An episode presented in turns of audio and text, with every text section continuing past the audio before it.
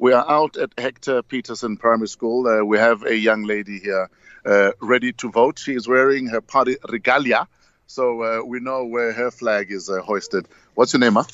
Umbali Shezi. And uh, you're up early in the morning. Why are you getting this out the way? You could have done this later.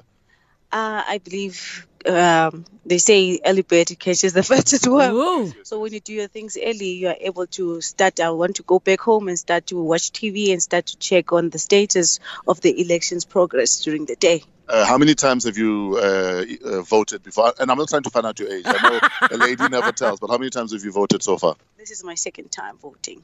Uh, based on your first time voting, how do you feel about the last five years?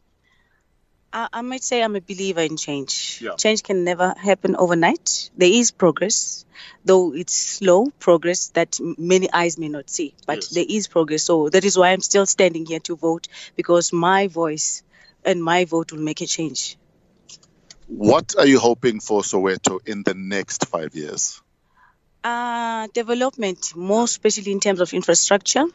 Secondly, uh, security. Security. South Soweto needs um, development, needs more security in terms of this uh, crime. Crime rate needs to go down. So if they can focus on those two things, definitely there could be uh, better Soweto for everyone else. What are people in the queue with you saying? I mean, are, are people saying what they're hoping for? We'll let you go.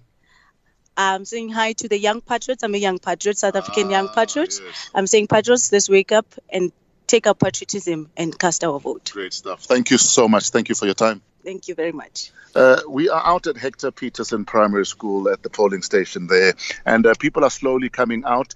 Uh, but what I've noticed in the queue, though, is there are more elderly people than young people. I suppose the young people uh, are still fighting slama slama.